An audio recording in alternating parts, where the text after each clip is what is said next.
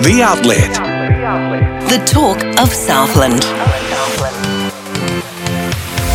Welcome to The Outlet. I'm your host, Brent Harbour. In this podcast, I talk to David Boniface, chairman of the Fiordlands Trail Trust. We chat about the fantastic findings of a report into the economic impact of the Lake to Lake Trail and their future plans for the region. Hi, David. Welcome to The Outlet. Hi, Brent. Uh, happy to be here. Now, there was a great outcome recently from the Angus and Associates Impact Assessment Report. Can you tell us more about the positive economic impact of the Lake to Lake Trail on the local economy? I certainly can, and it was well outlined in the report. We knew the trail was adding value to the area and adding income to Te Anau and, and businesses of the like, but we were a little surprised by the extent of that. The snapshot that Angus looked at was from March 22 to March 23, and they deduced that there was an economic benefit of around 3.025 million to the community as a result of the Lake to Lake Trail being there.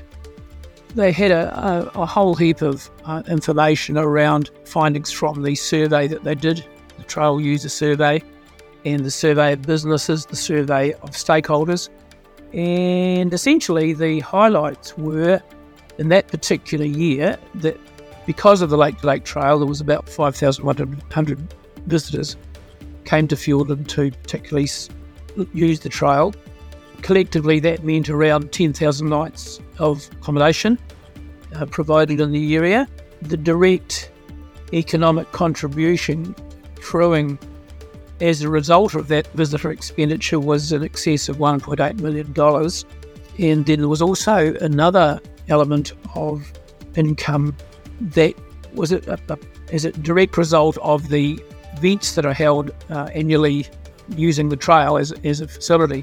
That's including the Meridian Half Marathon, the Mitre 10 10K, and the Spring Challenge. And it was assessed that those three events alone in that particular year contributed over $980,000 worth of benefits to the local economy. So, yeah, pretty relevant, relevant really. And um, that aside, there's also been um, a tremendous boost to businesses um, in, in Te Anau Township itself. There are a number of businesses that hire bikes, three or four. Businesses reported that they had benefited by the tune of around about 13% in revenue take as a result of the trail being there. So, yeah, all pretty positive, really. The other good thing, too, was the score from the trail users was 8 out of 10, which is great. So, how will this impact the Fiordland Trails Trust plans for the future?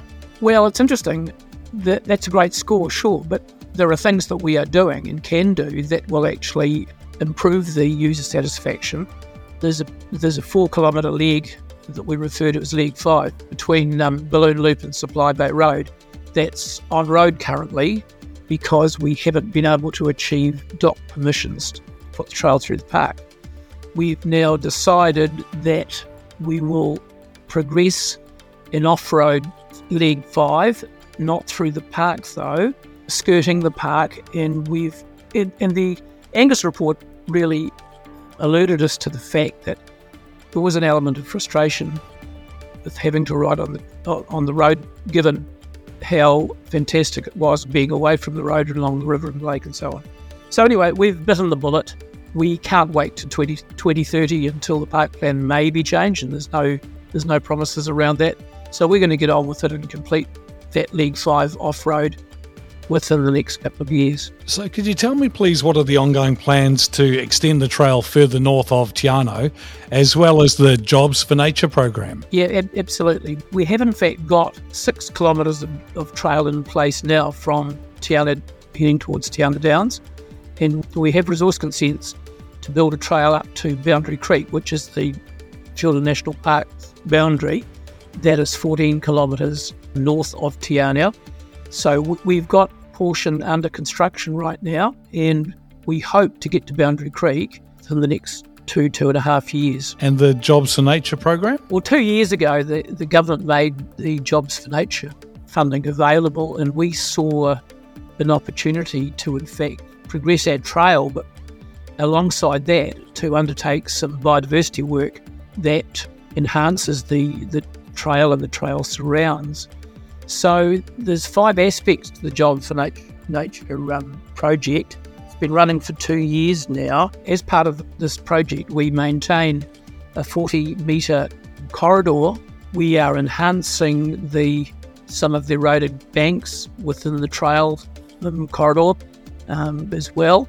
But the major amount of effort is actually going into the biodiversity work in the Upukerora Delta. And I'm pleased to say that we've we've planted of the order of 16,000 native plants in the delta and th- across three areas over the last two years.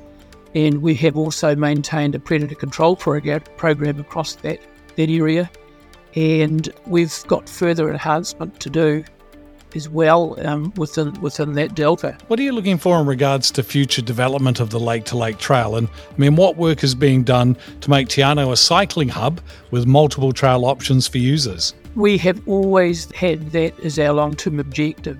We would like Te Anau to be a, a cycling tourist cycling destination, even though our trail is a multi use trail and it's there for it's there for everybody, um, from the disabled down to the children on bikes and so on. But we're taking on basically a, a hub and spoke approach, if you like.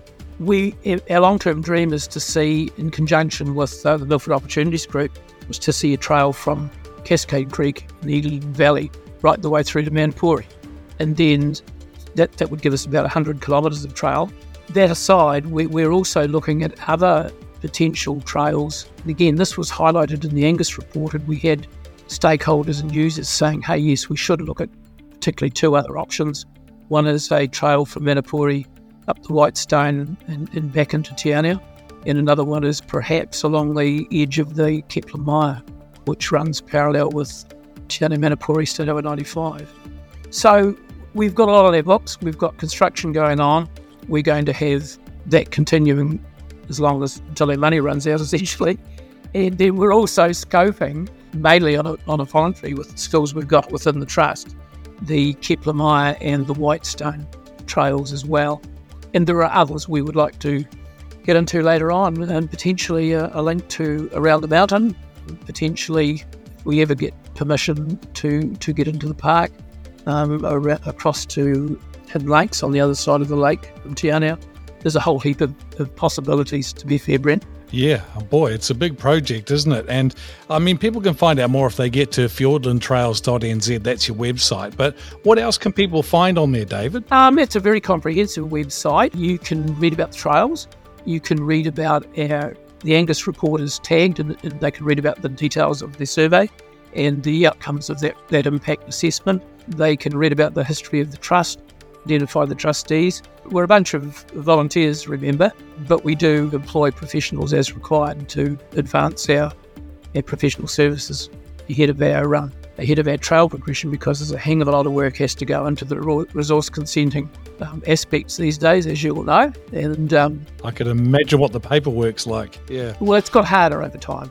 Like we, we started out in 2015 all we needed was DOC permission in those days. Um, now it probably takes a year at least to get a um, trail extension over the line with through the consenting authorities. And people can donate on the website too, can't they? Yes, there's um, there's uh, information on there in respect to that. We're, we're very indebted to community funders. We haven't had a lot of money out of out of government, except to say the uh, Jobs for Nature project and we've got a beautiful little um, cycle bridge across the Upukerora River, thanks to um, NZTA. So we we have been fortunate, but we look across the, the boundary at uh, Otago and Queenstown with real envy when you see the billions that are actually poured into that area and the benefits they're accruing. So the reality is we've spent around about, or less than $2 million in total. We're accruing $3 million a year in benefits you know, we've got 30 odd kilometres of trail for that $2 million. We think we're a hang of a good investment. Yeah, I think so. Look, it's, it's incredible what you've done with it. And it's great when the community gets behind you, right? I mean, they, they drive a lot of this. Oh, a great bunch of, of volunteers, mainly locals, great skill set amongst them. And we've never had a lot of money, so we've had to do a lot through volunteer inputs. But the benefits are huge, and, and we thoroughly enjoy it. They're a bunch, great bunch of people.